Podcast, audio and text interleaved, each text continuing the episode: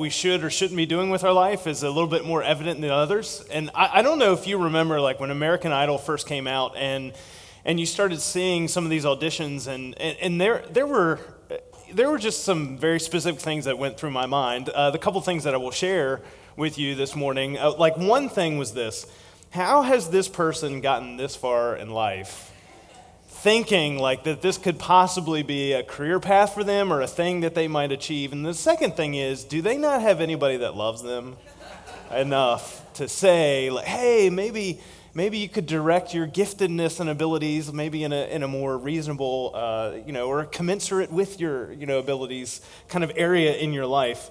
Um, and uh, anyway, I, I just think I think some of that stuff is amazing. And I know, like, one of the things I know about myself is that I'm never going to make it on the uh, motivational speaker circuit because I think it's important to be honest. And that, that's just, I don't know, that's just a thing for me. And so, like, for example, I see the pithy encouragement graphic, graphics that are shared on social media. And so you'll see one kind of like this that's shared pretty often that says, You can do anything. You can be anything you want to be as long as you believe in yourself and work hard. And my reaction to that is, Yeah, that's not true. Uh, I mean, it just, life, real life, just doesn't quite work that way. It's like a demotivational poster that I've seen. You guys familiar with demotivational posters? You should Google it sometime. Um, this is a good one. Potential. Not everyone gets to be an astronaut when they grow up. And so that's kind of more along the lines of how I think about those things. And, and before, before you feel too badly for my children, um, I, like I do absolutely believe that we live in an era of massive opportunity and resources for uh, people to be able to grow and combine interest and ability to do a bunch of amazing things. Uh, one example I saw this past week, I saw an article uh, where there was this New Zealand man who had to go into an HR. This is a true thing, like a real article. He went into a meeting with HR because they were doing layoffs at the company, and apparently one of their uh, traditions is that you can bring somebody with you to that meeting for support. And so this gentleman uh, brought along a, and hired a clown uh, to come with him to the meeting. And so throughout the meeting, as they're talking, this, this clown is making balloon animals and like I don't know like what what's happening that like they offered him to other people in the meeting and like the employee would reach over and pop it or something, you know, kind of like a passive aggressive thing or what. And then when uh, when the employee was handed the paperwork for his layoff, the the clown mimed crying. Like that that's what he's there. So uh, it just goes to show like we live in a day and age where if you wanted to for a career, you could become an emotional support clown and, and, and get paid for that. And so we live in amazing, incredible, incredible times. And when somebody does find their sweet spot, something that is so maybe absurdly specific uh, like that, but, but when it comes to their work or their career, it's very evident. But one of the things that we know that's true for a lot of people across the, across the globe is that not everyone feels that way about what they do. And there's all kinds of advice about how to get to that place in your life where you love what you do and you do what you love, but the pop culture approach doesn't quite seem to hit the nail on the head for most people. And so last week we suggested taking on this exercise of asking yourself the question, why do you do what you do? And we talked about that in the context, and depending on how like you dealt with that question, and if you did at all this past week, within the context of last week's message, you know, it's with understanding that God's intent, His original intent for work, is for it to be a good gift for us, for us to be able to experience His meaning and purpose for us as we work alongside of Him. And the more you feel drawn to your work for that reason versus all the other things and possible byproducts for work, like money or power or benefits or whatever else, the happier we'll all be in our work. All of us, on some level, want to be in a place where we feel like we're doing what we love or something that we have a burden for or we've been made for um, or however else you want to describe it. And this is a very Christian way of saying it, um, something that we're called to do.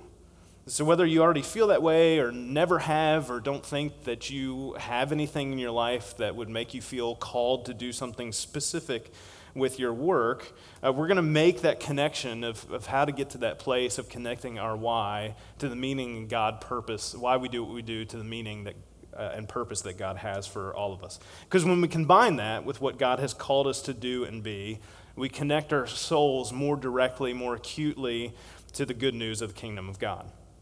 And here's the thing like, if nobody has, uh, has ever told this to you uh, before, this is, this is something that you need to know is that we're all called to something. All of us have some sort of call in our life. And we even say this with the way that we describe a work. We might say uh, that this is our vocation, like our career, it's our vocation.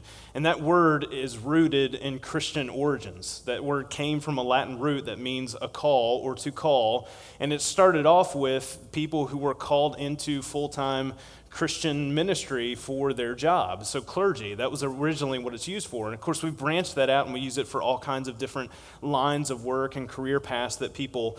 Uh, people uh, have in this life, but originally it referred specifically to clergy in terms of a career.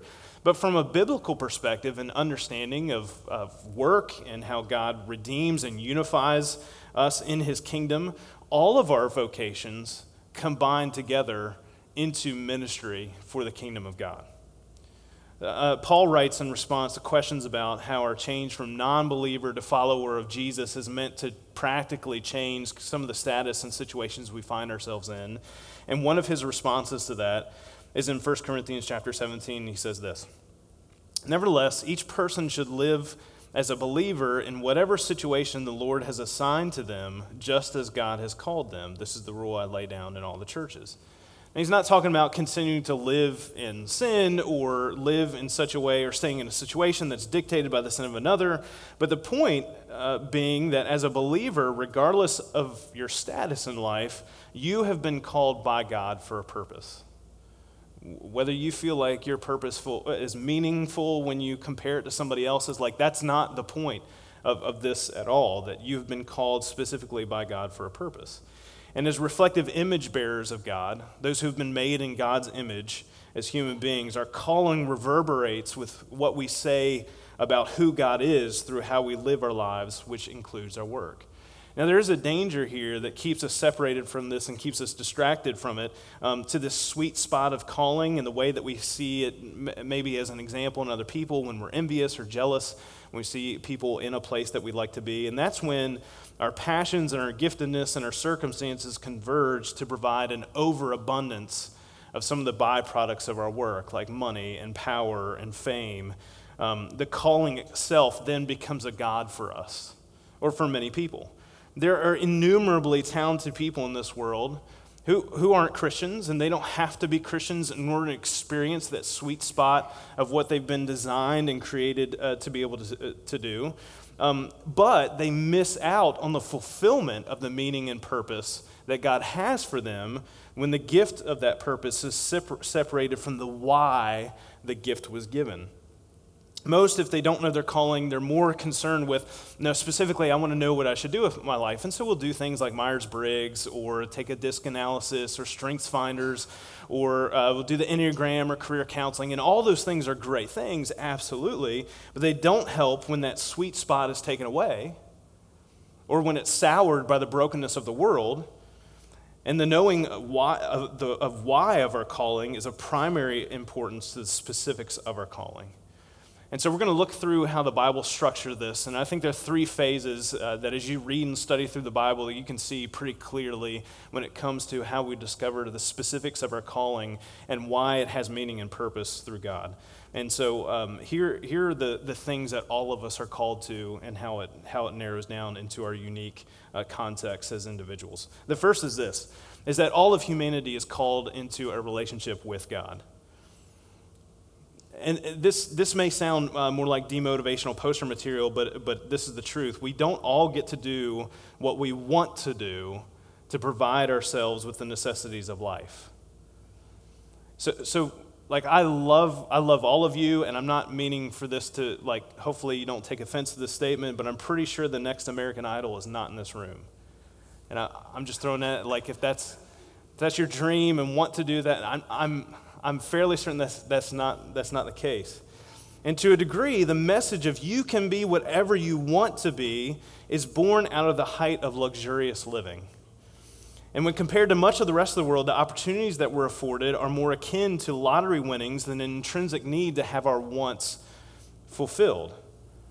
And, and it's also born out of sometimes a desire to be something that we're not called and created to be, something that doesn't connect with the talents and abilities that God has imbued us with for purpose and meaning to be a part of His kingdom of God. And the fact that God calls us to Himself first over everything else is a precious grace in this regard. And here's why. Even the most ideal situation in the world brings with it the potential of an overwhelming circumstance or event that threatens to steal the joy of fulfillment in our calling. You could be in the best job that you've ever had in your life, and all it can be ruined by a shift in the economy, or a bad boss, or horrible coworkers, or layoffs. Or other times it may be a personal tragedy, or a sickness, or some other event. And the fact that God fulfills this need of being full of meaning and purpose with what we do in our lives completely himself. He fulfills that need completely in himself is the hope that we need when what we do or don't do for money doesn't seem to be able to be a part of this equation of fulfillment. Listen in on this prayer for the christians in ephesus and christians everywhere that paul writes in ephesians chapter 3 verse 16 he says i pray that out of his glorious riches he may strengthen you with power through his spirit in your inner being so that Christ may dwell in your hearts through faith. And I pray that you, being rooted and established in love, may have power, together with all the Lord's holy people, to grasp how wide and long and high and deep is the love of Christ, and to know this love that surpasses knowledge, that you may be filled to the measure of all the fullness of God. The calling that is of primary importance in our life, the specific calling of why we do what we do and who we're called to be in God, has already been fulfilled through him, through Jesus.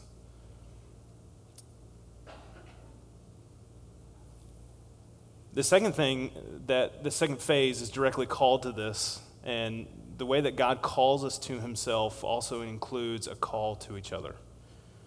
Our personal growth and our work is directly tied to the communal work in which we participate together as a body of believers. Paul writes in Ephesians chapter 4, starting in verse 1, he says, As a prisoner for the Lord, then, I urge you to live a life worthy of the calling you have received. And then skipping down to verse 11, I would encourage you to read uh, the verses that are there on your own time, but skipping down to verse 11. So Christ himself gave the apostles, the prophets, the evangelists, the pastors, and teachers to equip his people for works of service so that the body of Christ may be built up until we all reach unity in the faith and in the knowledge of the Son of God and become mature, attaining to the whole measure of the fullness of Christ. Then we will no longer be infants, tossed back and forth by the waves, and blown here and there by every wind of teaching, and by the cunning and craftiness of people and their deceitful scheming. Instead, speaking the truth in love, we will grow to become, in every respect, the mature body of Him who is the head, that is Christ. From Him, the whole body, joined and held together by every supporting ligament, grows and builds itself up in love as each part does its work. Just as the first call of humanity is to be redeemed to God through Jesus, the result of that work and the kingdom of God that Jesus establishes and is, is built by our work among, with, and for each other. None of us can do our work or even live our lives in isolation. We can't do it without each other. It's one of the reasons why every year, at different points throughout the year, we plug and promote small groups at Velocity because we know that we can't do life alone. We weren't wired for that. We were wired to work alongside of each other, live alongside of each other, serve each other, pray for each other, study together, encourage one another. Even the most singular talents around the world cannot function on their own. And so you think about, I don't, I don't know if you're into actors or athletes or whoever it might be, the most famous you know, physicist in the world, whatever it may be, that person does not function or become who they are on their own just because of their talents and abilities. They have assistants, managers, agents, families, and more that create a necessary symbiotic relationship in order to be able to flourish and thrive. There's so much about our work that's intertwined with each other and how we think about our work and the things that we do. And unfortunately, for many, there's this spillover, spiritual spillover effect that is often on the back burner because it seems to be an unrelated issue and because we're distracted, we're distracted by all the things that we feel like this is what our work is supposed to accomplish. It's to make money so we can live and eat and work and, and, and have a house and all those kinds of things. And yet, much of the fulfillment gifted to us by God to feel is found in loving each other just as Jesus loves us. That relationship we're called to with each other.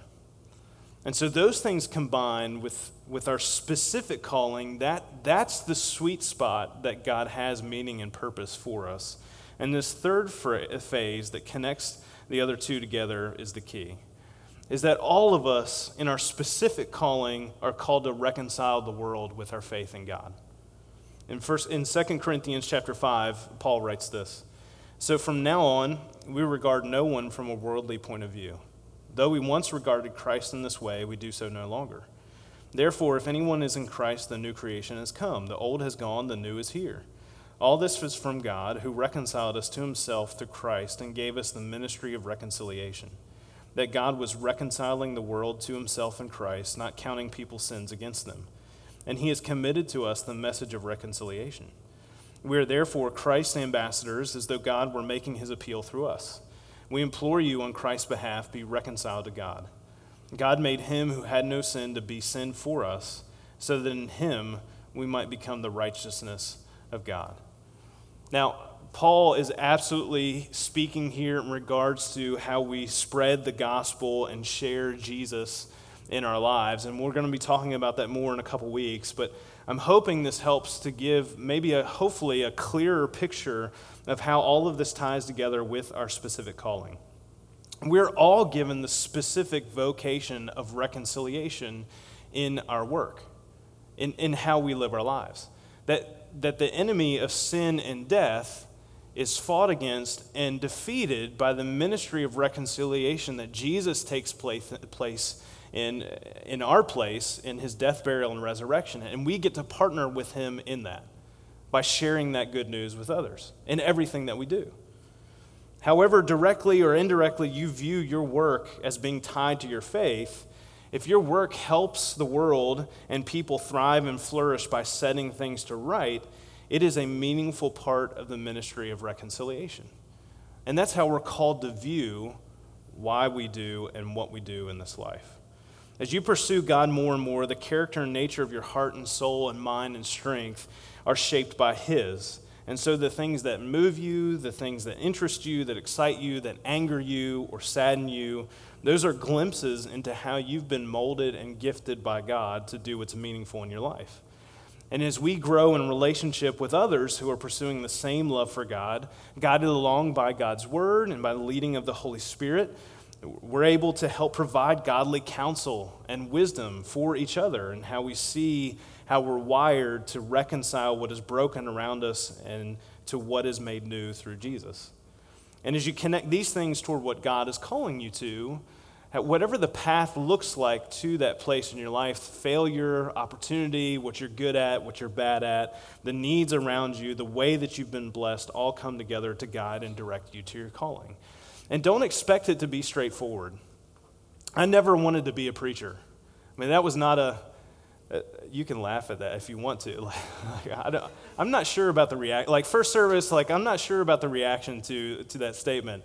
Um, but that was not like on my list of things to do when I was trying to figure out what my career path was going to be. What I wanted to do is work specifically with teenagers in a church context, so be a youth minister. And I was talking with Renee about this the other day, and, and really, if I think about it from a technical standpoint, even though I've, I've done youth ministry as part of my career in ministry, I've never had the opportunity to specifically only focus on that thing that originally I thought, man, this is what God is calling me to do in my life. But what is obvious and what is evident through all the crazy things that I've experienced through ministry in this career path is that God has been consistent in leading me to the calling on my heart that is, I want people to know and understand God more and to see how He makes a difference in their life. And that's the thing that God has always been consistent in calling me to. Our specific calling is much broader than we tend to think because our specific calling isn't tied to a specific circumstance. From the very beginning of the word vocation, there's been this divided understanding in how what all of us do is tied together. Originally, you know, clergy were the only people who were called into something because you you kind of have to be in order to do something like ministry. I mean, this is not something a bunch of people are lining up to do in their lives, but that doesn't mean that all the everybody else isn't called. Check out this quote from Dallas Willard. He says this. There truly is no division between sacred and secular except what we have created. And that is why the division of the legitimate roles and functions of human life into the sacred and secular does incalculable damage to our inter- individual lives and the cause of Christ. Holy people must stop going into church work as their natural course of action. And not that many of us are silly enough to do that. Um, and take up holy orders in farming industry, law, education, banking, and journalism with the same zeal previously given to evangelism or to pastoral and missionary work. And here's why. Because whatever context you're in, like the thing that you feel God calling you to, and, and what you do in your work and your career and your vocation, like that is where the evangelism and pastoral ministry work, missionary work that God has called you to needs to take place. The world is in desperate need of the message of reconciliation and ministers of reconciliation in your line of work. Christians who are dedicated to helping people find Jesus and love God in their vocation, because doing this well points humanity to the, to the need and the fulfillment of meaning and purpose that God promises. And it leads them to be surrounded by a community who are encouraging and praying and serving one another even when that need for fulfillment isn't being met because of whatever is going on in our life. If you are a barista, brew coffee to the best of your ability because you are taking this amazing plant and the bean from it and creating this life giving elixir for so many people in this world. You're helping deals go down in the Starbucks. You're helping people start their day better than they would if they didn't, ha- didn't have it. You're bringing life to a gift of God's creation. Right? And, and you may, may chuckle about that, but and, no, that's, that's how God imbues what we do with meaning and purpose when we're cognizant of why we do what we do. If you're a stay at home parent, do that to you're doing you're leading in one of the most difficult leadership positions that exists on the planet. You have one of the toughest jobs that exists. And when you do that to the best of your ability you know that you're raising your child to know jesus to be reconciled to god.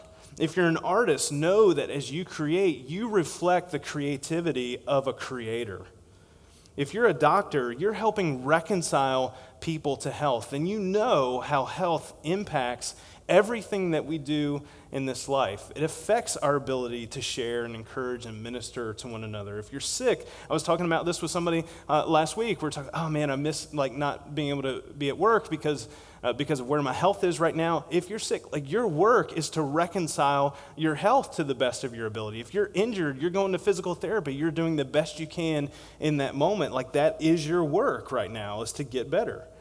Your work is a part of your me- message and ministry of reconciliation. It's your service to live out the new creation life to which we've all been called. And maybe you're doing exactly what you know you've been called to do. That's amazing. Um, that, that's, that's an incredible thing. And let me encourage you to continue growing in the next steps of seeing of how that work is directly tied to the evangelism and the pastoral uh, ministry and missionary work um, in pointing others to God and bringing reconciliation in their life.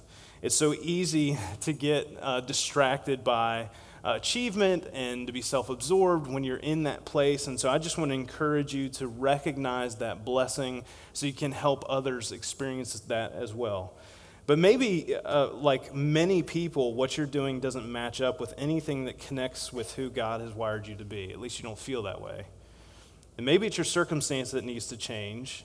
Maybe you started off really specific and you just need to give yourself a bit more freedom and space to see and grace to see how that calling plugs into other contexts. Or maybe you've built all those things on the wrong foundation and you realize if you exchange what you're doing now for what God has given you a passion for, there might be a new way forward in life. But I know that's a little scary to consider too. And look, like I, I don't want an email on Monday, um, hey, I quit my job. I have no idea what I'm doing next. Like, that's not, that's not what this is about. that's not what I'm saying. Um, but considering that, that maybe you've been wired to do something that's causing you to burn out, that's causing you to be miserable just because of the paycheck, like, like maybe, maybe that, that's the wrong thing to choose a career path based on, and that you could experience something that will help you feel and experience God's grace being more whole when recon- reconciled with who you've been called to be rather than what you're cur- currently doing. And so I'm going to encourage you to take the time to pray and think and seek godly counsel about what may be keeping you where you are now, that you sense a disconnect in your calling, and what it might look like to move to the why you do what you do God has for you. The world needs us to be aware of our specific callings in life, that we've been called to this message of re- reconciliation, that we've been called to relationship with each other, and that all of us have been called to relationship with God. Whatever context you find yourself in, people need to know that that fulfillment of meaning and purpose exists. And we get to model that with people when we know why we do what we do and when we live out this good work that God has gifted us in whatever place that we find ourselves in. So let me pray for us as we consider that, as we let the Holy Spirit work on us wherever we may be in that, uh, in that broad spectrum of work and how we think about it and how we're living it out as we prepare for a time of communion together this morning. God, um, how we feel about things versus how we think about uh, things, uh, there's, there's often a disconnect that needs to be reconciled there, and we just ask for your Holy Spirit to do that if that's the case uh, when it comes to us and our calling. God, we ask that you help us to see how these things are intertwined, um, how your character and nature s- seeks to uh, partner with us to bring us alongside of you and your work um, and how all those things are, are, connected. And God, help us to see a clear path forward and how meaningful what we do um, is when we give you the honor and the glory for that, and when we do it directed toward you. God, we, uh, we thank you for the gift of calling, and we thank you for being willing to uh, partner alongside of us in, in this way uh, because it extends our meaning and our value far beyond just ourselves. God, we ask that um, as we uh, think through and pray through how you might uh, be sharing this message of reconciliation through us as your ambassadors, that, um, God, that we have uh, your wisdom and strength and heart for others uh, to make it so. In Jesus' name we pray. Amen.